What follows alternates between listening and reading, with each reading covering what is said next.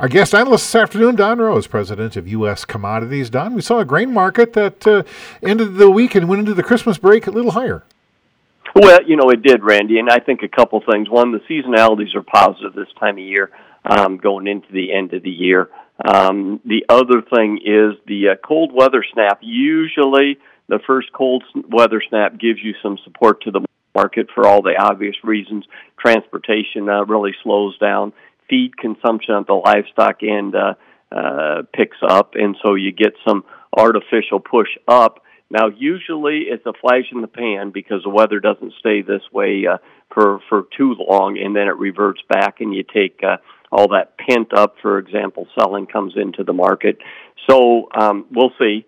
Uh, the other thing that happened here, the noon weather maps.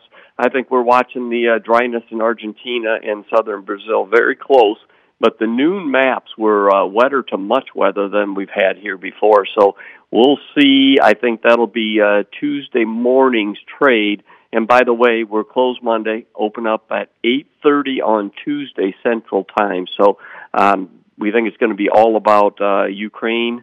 Russia and then uh, South America weather on Tuesday.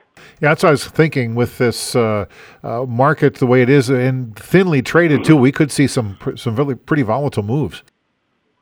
Yeah, you know, most definitely. I think that's it. You know, and uh, because you do have lack of volume, but um, you know, the new crop corn really did not handle the rally very well. You know, it tried to push up on Friday, faltered. Same thing with new crop beans; they faltered. They couldn't uh, go challenge that fourteen dollar mark, and uh, Dees corn just wants to live around six dollars. So we put some premium in the market.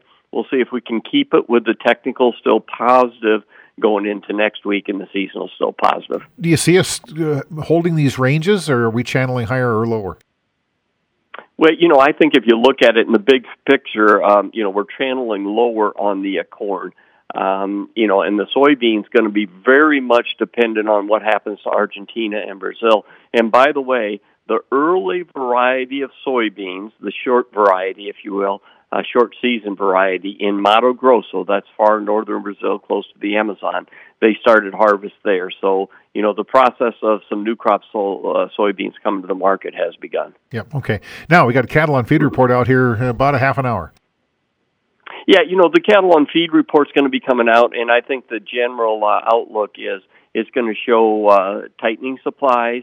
It's going to show that you know the overall cycle is still uh, positive you know, very much the big cyclical uh, three and a half, four year cycle is well in place, and it should be most supportive to uh, the distant months on the on the cattle. So uh, that's what we have going on over there in the cattle. Same thing, Randy. We got a hog and pig report come out.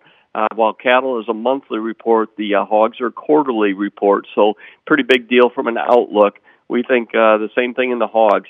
Disease problems are just continue to be rampant in the gut side of the uh, hog belt. So look for uh, uh, mild contraction, mild inventory uh, uh, reduction, and positive again over there. Mainly positive to the summer months we see, but we're going to be a lot smarter here in uh, just a little bit on what the numbers are.